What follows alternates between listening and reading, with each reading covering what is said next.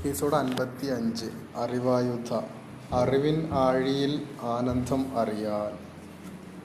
S C R T eighth standard അധ്യായം ആറ്. സാമൂഹ്യ ശാസ്ത്രം ഭൂപടങ്ങൾ വായിക്കാം.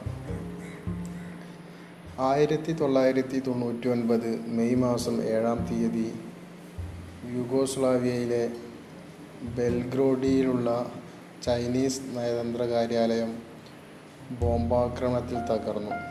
മൂന്ന് നയതന്ത്ര ഉദ്യോഗസ്ഥർ കൊല്ലപ്പെടുകയും ഇരുപത് പേർക്ക് പരിക്കേൽക്കുകയും ചെയ്തു.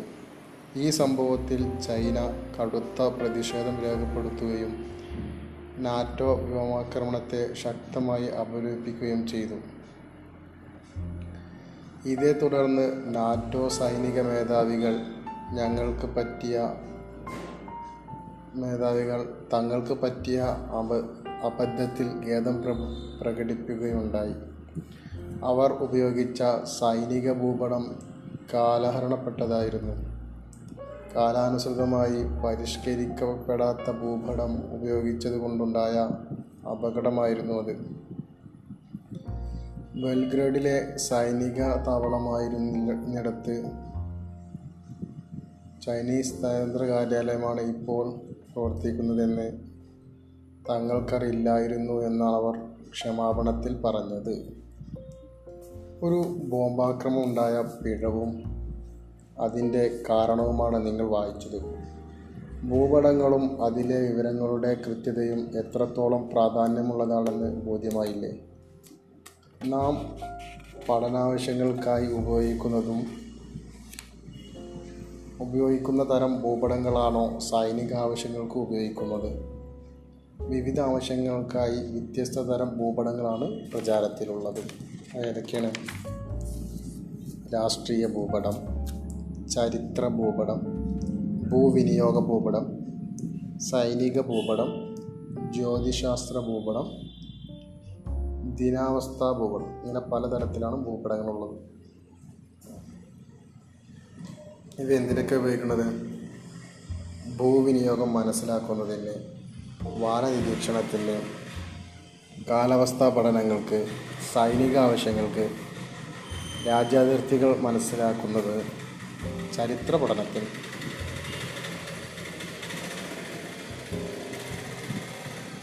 ഭൂ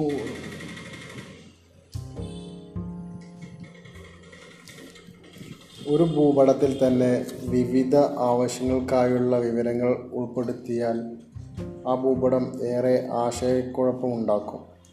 അവ്യക്തതകൾക്കും കാരണമാകും. അതിനാലാണ് വ്യത്യസ്തങ്ങളായ വിവരങ്ങൾ വിവിധ ഭൂപടങ്ങളിലായി ചിത്രീകരിക്കുന്നത് ഇത്തരത്തിൽ പ്രത്യേക വിഷയങ്ങൾ പ്രതിപാദിക്കുന്ന ഭൂപടങ്ങളെ തീമാറ്റിക് ഭൂപടങ്ങൾ എന്ന് അറിയപ്പെടുന്നു. തീമാറ്റിക് ഭൂപടം എന്ന് പറഞ്ഞാൽ എന്താണ്? വ്യത്യസ്തങ്ങളായ വിവരങ്ങൾ വിവിധ ഭൂപടങ്ങളിലായി സ്ഥിരീകരിക്കുന്നതാണ് തീമാറ്റിക് ഭൂപടങ്ങൾ. ഭൂപടങ്ങളെ തരംതിരിക്കാം ഭൂമിയിലെ പ്രകൃതിദത്തവും മനുഷ്യനിർമ്മിതവുമായ വിവിധ സവിശേഷതകളെ പലതരം നിരീക്ഷണങ്ങൾക്കും വിശകലനങ്ങൾക്കുമായി രേഖപ്പെടുത്തി സൂക്ഷിക്കാറുണ്ട്. ഇങ്ങനെ വിവരങ്ങൾ രേഖപ്പെടുത്തി സൂക്ഷിക്കുന്നതിനുള്ള ഏറ്റവും നല്ല ഉപാധിയാണ് ഭൂപടങ്ങൾ. ഭൂപട വർഗീകരണം ഉള്ളടക്കത്തിന്റെ അടിസ്ഥാനത്തിൽ. എന്തൊക്കെയാണ്? ഉള്ളടക്കത്തിന്റെ അടിസ്ഥാനത്തിൽ ഭൂപടങ്ങളെ പൊതുവെ രണ്ടായി തരംതിരിക്കാം. ഏതൊക്കെയാണ്? ഭൗതിക ഭൂപടങ്ങൾ ഫിസിക്കൽ മാപ്സ് സാംസ്കാരിക ഭൂപടങ്ങൾ കൾച്ചറൽ മാപ്പ്. ഭൂപ്രകൃതി കാലാവസ്ഥ തുടങ്ങിയ പ്രകൃതിദത്തമായ സവിശേഷതകൾ സ്വീകരിക്കുന്ന ഭൂപടമാണ് ഭൗതിക ഭൂപടങ്ങൾ. കൃഷി വ്യവസായം രാഷ്ട്രീയ അതിർത്തികൾ മുതലായ മനുഷ്യനിർമ്മിതമായ സവിശേഷതകൾ ചിത്രീകരിക്കുന്ന ഭൂപടങ്ങളാണ് സാംസ്കാരിക ഭൂപടങ്ങൾ.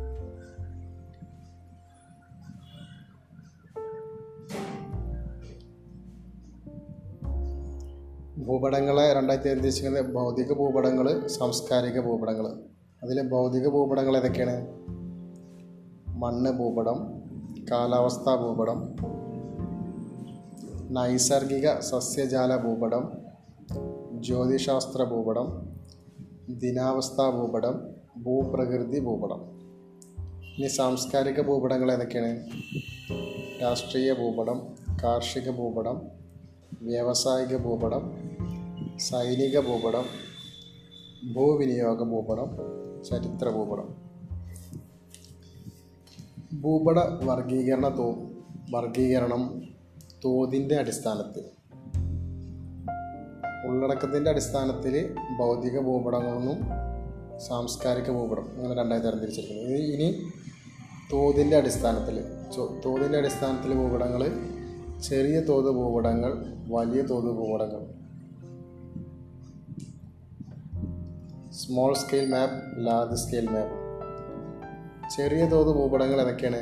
ഉദാഹരണങ്ങൾ അറ്റ്ലസ് ഭൂപടം ചുമർ ഭൂപടങ്ങൾ വാൾ മാപ്പ് വലിയ തോത് ഭൂപടങ്ങൾ ഏതൊക്കെയാണ്? കഡസ്ട്രൽ ഭൂപടം ധരാതലീയ ഭൂപടം. കഡസ്ട്രൽ ഭൂപടം ധരാതലീയ ഭൂപടം. എന്തൊക്കെയാണ് നോക്കാം കഡസ്ട്രൽ ഭൂപടങ്ങൾ. പ്രാദേശിക ഭൂസ്വത്തിന്റെ പുസ്തകം. രജിസ്റ്റർ ഓഫ് ടെറിട്ടറിയൽ പ്രോപ്പർട്ടി പ്രാദേശിക ഭൂസ്വത്തിന്റെ പുസ്തകം എന്ന അർത്ഥമുള്ള കഡസ്റ്റർ എന്ന ഫ്രഞ്ച് പദത്തിൽ നിന്നുള്ള നിന്നുമാണ് കഡസ്ട്രൽ എന്ന പദം രൂപപ്പെട്ടിട്ടുള്ളത്. പാടങ്ങൾ കെട്ടിടങ്ങൾ തുടങ്ങിയവ ഉൾപ്പെടുന്ന ഭൂസ്വത്തുക്കളു ഭൂസ്വത്തുക്കളുടെ അതിരുകൾ ഉടമസ്ഥാവകാശം എന്നിവ രേഖപ്പെടുത്തി സൂക്ഷിക്കുന്നതിനാണ് ഇത്തരം ഭൂപടങ്ങൾ നിർമ്മിക്കുന്നത്. ഭൂനികുതി കണക്കാക്കുന്നതിനും ഉടമസ്ഥാവകാശം സൂചിപ്പിക്കുന്നതിനും ഇവ ഉപയോഗിക്കുന്നു. ഗ്രാമഭൂപടങ്ങൾ ഇതിന് ഉദാഹരണമാണ്. വില്ലേജ് മാപ്സ് ഏതിനാണ്? കഡസ്ട്രിയൽ ഭൂപടങ്ങൾക്ക് ഉദാഹരണം. ഇനി അടുത്തത് ധരാതലീയ ഭൂപടങ്ങൾ. ടോപ്പോഗ്രാഫിക്കൽ മാപ്സ് സമഗ്രമായ ഭൂ സർവേയുടെ അടിസ്ഥാനത്തിൽ തയ്യാറാക്കുന്നവയാണ് ധരാതലീയ ഭൂപടങ്ങൾ. പ്രകൃതിദത്തവും മനുഷ്യനിർമ്മിതവുമായ എല്ലാ സവിശേഷതകളെയും വളരെ വിശദമായി ചിത്രീകരിക്കുന്ന ഭൂപടങ്ങളാണിവ. ഭൂപ്രദേശങ്ങളുടെ ഉയരം ഭൂപ്രകൃതി നദികൾ വനങ്ങൾ കൃഷിയിടങ്ങൾ പട്ടണങ്ങൾ ഗതാഗത വാർത്താവിനിമയ മാർഗങ്ങൾ ജനവാസ കേന്ദ്രങ്ങൾ തുടങ്ങിയവയെക്കുറിച്ചുള്ള സൂക്ഷ്മമായ വിവരങ്ങൾ ഈ ഭൂപടത്തിൽ ചിത്രീകരിക്കുന്നു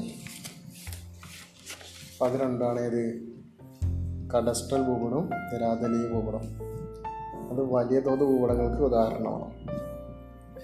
ലോകം വൻകരകൾ രാജ്യങ്ങൾ സംസ്ഥാനങ്ങൾ തുടങ്ങിയ വ്യത്യസ്തമായ പ്രദേശങ്ങളെ ചെറിയൊരു കടലാസിൽ ചിത്രീകരിക്കാൻ വേണ്ടി ചിത്രീകരിക്കേണ്ടി വന്നാൽ വളരെ കുറച്ച് വിവരങ്ങൾ മാത്രമല്ലേ അവയിൽ ഉൾപ്പെടുത്താൻ കഴിയുകയുള്ളൂ. വലിയ ഭൂപ്രദേശങ്ങളിലെ പ്രധാന വിവരങ്ങൾ മാത്രം ഉൾപ്പെടുത്തി തയ്യാറാക്കുന്ന ഭൂപടങ്ങളാണ് ചെറിയ തോത് ഭൂപടങ്ങൾ. വലിയ ഭൂപ്രദേശങ്ങളിലെ പ്രധാന വിവരങ്ങൾ മാത്രം ഉൾപ്പെടുത്തി തയ്യാറാക്കുന്ന ഭൂപടങ്ങളാണ് ചെറിയ തോത് ഭൂപടങ്ങൾ. എന്നാൽ താരതമ്യേന ചെറിയ ഭൂപ്രദേശങ്ങളായ വില്ലേജോ വാർഡോ ആണ് ഭൂപടത്തിൽ ചിത്രീകരിക്കുന്നതെങ്കിൽ ഒട്ടേറെ വിവരങ്ങൾ അതിൽ ഉൾപ്പെടുത്താൻ കഴിയും. ഇത്തരത്തിൽ താരതമ്യേന ചെറിയ പ്രദേശങ്ങളുടെ വിശദമായ വിവരങ്ങൾ ഉൾക്കൊള്ളിച്ചുകൊണ്ട് ചിത്രീകരിക്കുന്ന ഭൂപടങ്ങളാണ് വലിയ തോത് ഭൂപടങ്ങൾ. അറ്റ്ലസ് പരിശോധിച്ച് അതിലെ ഭൂപടങ്ങൾ ചെറിയ തോത് ഭൂപടങ്ങളാണോ വലിയ തോത് ഭൂപടങ്ങളാണോ എന്ന് തിരിച്ചറിയുക. വലിയ തോത് ഭൂപടങ്ങൾ എന്ന് പറഞ്ഞാൽ എന്താണ്? വലിയ കാര്യങ്ങൾ വലിയ എല്ലാ ഡീറ്റെയിൽസും ഉള്ള ഭൂപടം ചെറുതാക്കി വരക്കുന്നതാണ്. ചെറിയ തോത് ഭൂപടങ്ങൾ. ഉദാഹരണം അറ്റ്ലസ് ഭൂപടം. ഭൂപട വായന ഭൂപടങ്ങളിലെ തോത് ദിശ അതിലെ നിറങ്ങൾ ചിഹ്നങ്ങൾ എന്നിവയെക്കുറിച്ച് വ്യക്തമായ ധാരണ ഉണ്ടെങ്കിൽ മാത്രമേ ഭൂപട വായന സാധ്യമാവുകയുള്ളൂ. ഇത് ഇതിന്റെ മുന്നേ ഒരു ചാപ്റ്ററിൽ ചെയ്തിട്ടുണ്ട്. ഭൂപടത്തിൽ എന്തെല്ലാമാണ് വരുന്നത് അതിന്റെ പ്രത്യേകതകൾ എന്തൊക്കെയാണ് ഇനി അത് കഴിയുന്നവരൊക്കെ അത് കേൾക്കാം ഭൂപടങ്ങളിലെ തോത്. ഇതിലും ചെറുതായിട്ട് കൊടുത്തിട്ടുണ്ടല്ലോ ഡീറ്റെയിൽസ് മാപ്പ് സ്കെയിൽ ഭൂപടത്തിലെ തോത്. ഭൂപടങ്ങളെല്ലാം വ്യത്യസ്ത തോതിന്റെ അടിസ്ഥാനത്തിലാണ് തയ്യാറാക്കുന്നതെന്നും തോതിനെ പ്രസ്താവന രീതി ഭിന്നക രീതി രേഖാരീതി എന്നിങ്ങനെ മൂന്ന് രീതിയിൽ ഭൂപടങ്ങൾ രേഖപ്പെടുത്താറുണ്ടെന്നും മുൻ ക്ലാസ്സിൽ നിങ്ങൾ മനസ്സിലാക്കിയിട്ടുണ്ടല്ലോ. ഇനി അത് ഏതൊക്കെ നോക്കാം അല്ലേ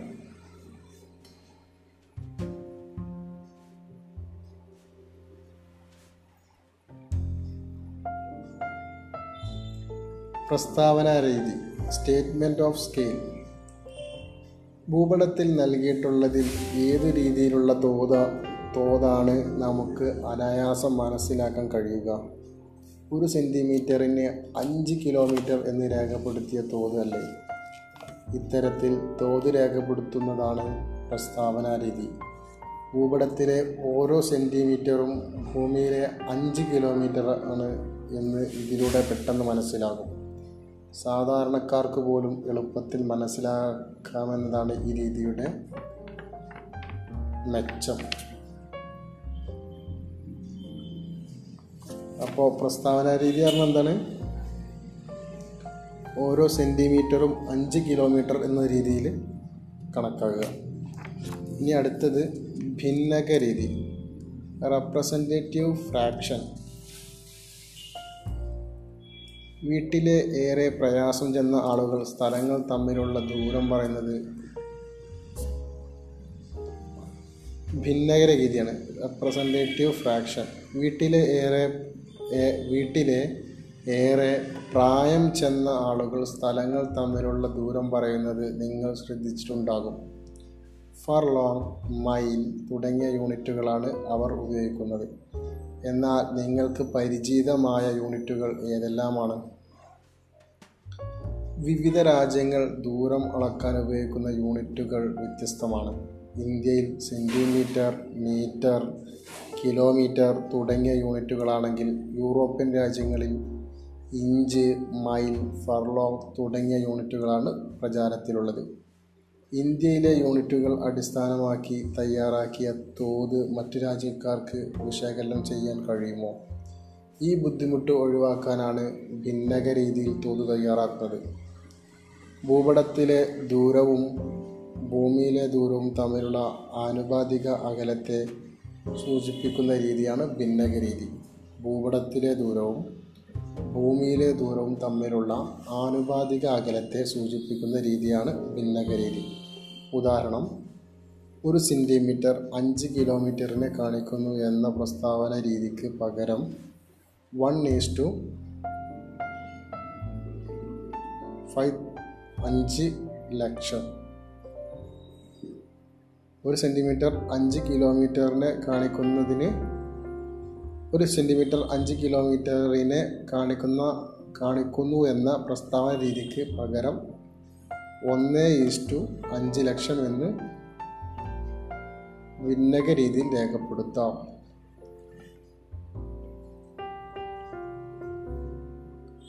ഓരോ രാജ്യത്തും നിലവിലുള്ള യൂണിറ്റുകളുടെ അടിസ്ഥാനത്തിൽ ഈ ആനുപാതിക അകലത്തെ വായിച്ചെടുക്കാം. നമ്മൾ ഇതിനെ ഒരു സെന്റിമീറ്റർ അഞ്ച് ലക്ഷം സെന്റിമീറ്ററായി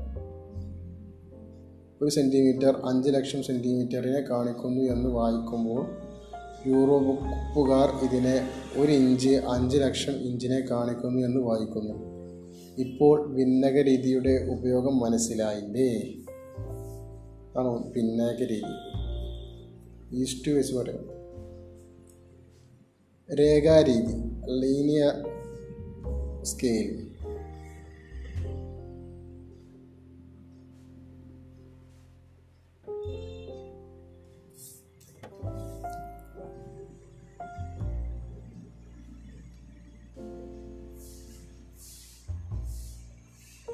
ഭൂപടത്തിലുണ്ടായ മാറ്റത്തിന് ആനുപാതികമായി രേഖാരീതിയിലെ തോതും മാറിയിട്ടുണ്ട്. ഭൂപടങ്ങൾ വലുതാകുമ്പോൾ ഭൂപടങ്ങൾ വലുതാകുകയോ ചെറുതാകുകയോ ചെയ്യുമ്പോൾ അതിൽ രേഖാരീതിയിൽ കാണിച്ചിട്ടുള്ള തോതും ആനുപാതികമായി മാറുന്നു. ഇത് തന്നെയാണ് ഈ രീതിയുടെ സവിശേഷത.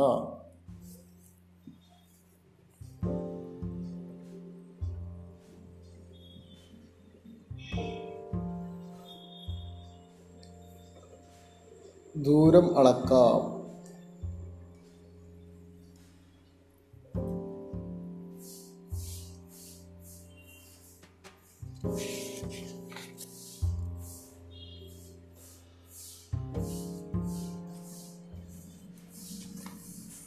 അളക്കേണ്ട ദൂരം ഭൂപടത്തിന്റെ ദൂരം എങ്ങനെ അളക്കാം? അളക്കേണ്ട ദൂരം നേർരേഖയിലാണെങ്കിൽ ഒരു സ്കെയിൽ ഉപയോഗിക്കാം. വളഞ്ഞ പാതയുടെ പാതയുടെയോ നദികളുടെയോ ദൂരമാണെങ്കിൽ ഒരു നൂൽ ഉപയോഗിച്ച് അളന്ന ശേഷം അത് സ്കെയിലിനോട് ചേർത്ത് വെച്ച് കൃത്യമായ ദൂരം കണ്ടെത്താം. മേൽപ്പറഞ്ഞ രണ്ട് രീതിയിലും കണ്ടെത്തിയത് ഭൂപടത്തിനുള്ളിലെ ദൂരമാണ്. യഥാർത്ഥ ദൂരം കണ്ടെത്തണമെങ്കിൽ എന്താണ് ചെയ്യേണ്ടത്? അതിന് ഭൂപടത്തിൽ കണ്ടെത്തിയ ദൂരത്തെ തോതിന്റെ ആനുപാതിക ദൂരം കൊണ്ട് ഗുണിക്കുകയാണ് വേണ്ടത്. ഉദാഹരണം ഭൂപടത്തിലെ തോത് ഒരു സെന്റിമീറ്ററിന് അഞ്ച് കിലോമീറ്റർ. ഭൂപടത്തിൽ എ മുതൽ ബി വരെയുള്ള അകലം നാല് സെന്റിമീറ്റർ ആണെന്നിരിക്കട്ടെ. എങ്കിൽ എ മുതൽ ബി വരെയുള്ള യഥാർത്ഥ ദൂരം നാല് ഗുണിക്കണം അഞ്ച് കിലോമീറ്റർ അതായത് ഇരുപത് കിലോമീറ്റർ. ഭൂപടത്തിൽ ദൂരം അളന്ന് യഥാർത്ഥ ദൂരം കണക്കാക്കുന്ന രീതി മനസ്സിലായില്ലേ? ഇന്ത്യയെ അളന്ന സർവേയർമാർ പഴയ കാലത്തെ ഓരോ ഭൂപട നിർമ്മാണത്തിനും നിരവധിയായ മനുഷ്യരുടെ അധ്വാനത്തിന്റെയും ത്യാഗത്തിന്റെയും കഥ പറയാറുണ്ട്. വില്യം ലാങ്ടൺ എ ഡി ആയിരത്തി എണ്ണൂറിൽ ഭൂപട നിർമ്മാണത്തിനായി ഇന്ത്യയുടെ തെക്കേ അറ്റത്തു നിന്ന് ആരംഭിച്ച്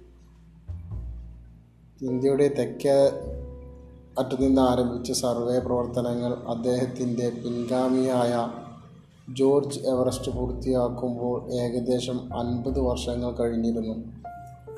അഞ്ഞൂറ് കിലോമീറ്ററില അഞ്ഞൂറ് കിലോഗ്രാമിലധികം ഭാരമുള്ള തിയോഡോലൈറ്റ് തുടങ്ങിയ ഉപകരണങ്ങളുമായി ആയിരത്തി അറുന്നൂറ് മൈൽ ദൂരത്തിൽ അണുകിട തെറ്റാതെ കൃത്യതയോടെ നടത്തിയ ആ സർവേയിലൂടെയാണ് എവറസ്റ്റ് കൊടുമുടിയുടെ ഉയരം നിർണയിച്ചത്.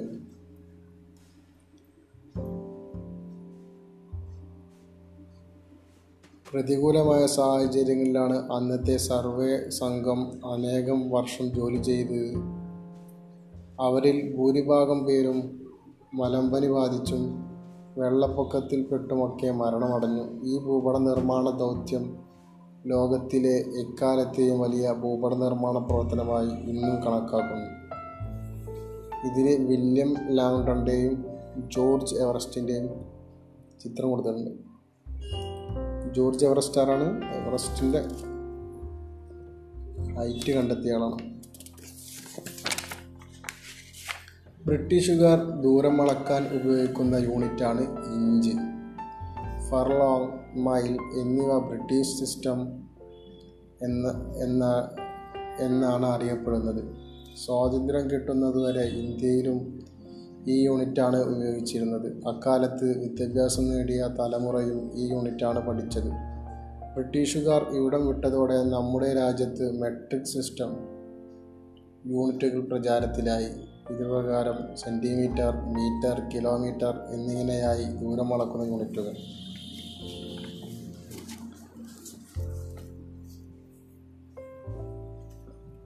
Survey of India. നമ്മുടെ രാജ്യത്ത് ഭൂപടങ്ങൾ നിർമ്മിക്കുന്നതിനും പരിശോധിക്കുന്നതിനും പ്രസിദ്ധീകരിക്കുന്നതിനും ചുമതലപ്പെട്ട കേന്ദ്ര സർക്കാർ ഏജൻസിയാണ് സർവേ ഓഫ് ഇന്ത്യ. ഭൂപടങ്ങളിലെ ദിശ ഡയറക്ഷൻ. ഭൂപടത്തിലെ പ്രധാന ഘടകങ്ങളിലൊന്നായ ദിശകളെക്കുറിച്ച് മുൻ ക്ലാസ്സുകളിൽ നിന്നും നിങ്ങൾ മനസ്സിലാക്കിയിട്ടുണ്ടല്ലോ.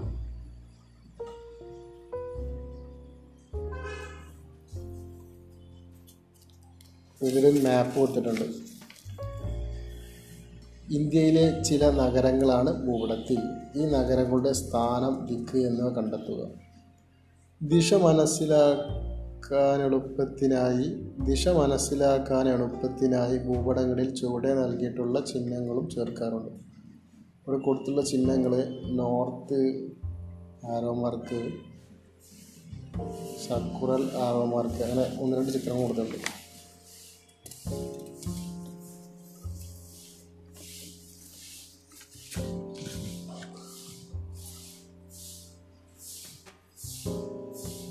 ഭൂപടങ്ങളിലെ നിറങ്ങളും ചിഹ്നങ്ങളും. ഒരു പ്രദേശത്തെക്കുറിച്ചുള്ള വിവരങ്ങൾ ശ്രദ്ധിക്കൂ. ആയിരത്തഞ്ഞൂറ് മീറ്റർ നീളവും ആയിരം മീറ്റർ വീതിയുമുള്ള പ്രദേശം.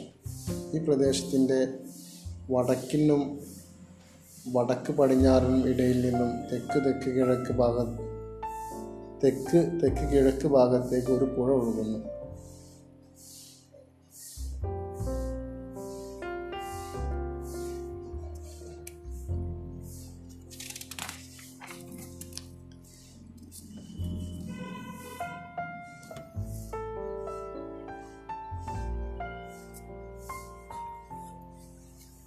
സവിശേഷതകൾക്ക് ഓരോ രാജ്യങ്ങളും വ്യത്യസ്ത നിറങ്ങളും ചിഹ്നങ്ങളുമാണ് ഭൂപടങ്ങളിൽ ഉപയോഗിക്കുന്നതെങ്കിൽ ഭൂപട വായന സാധ്യമാവുകയില്ലല്ലോ.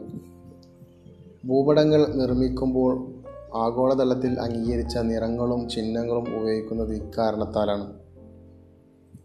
ഏതൊക്കെ നോക്കല്ലേ?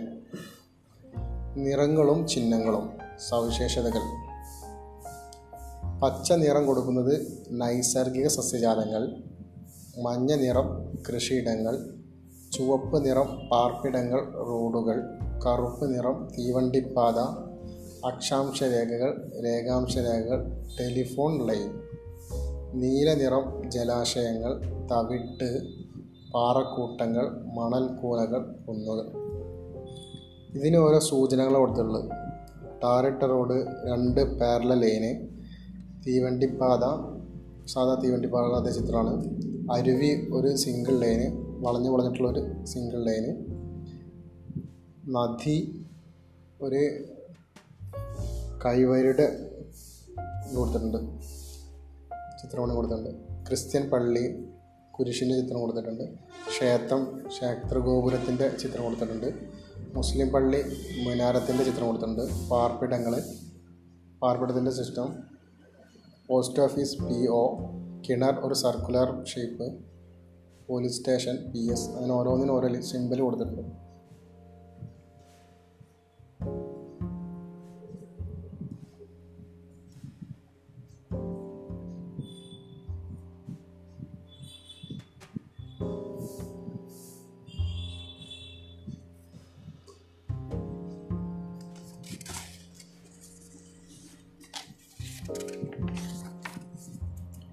അടുത്തത് സമ്മറി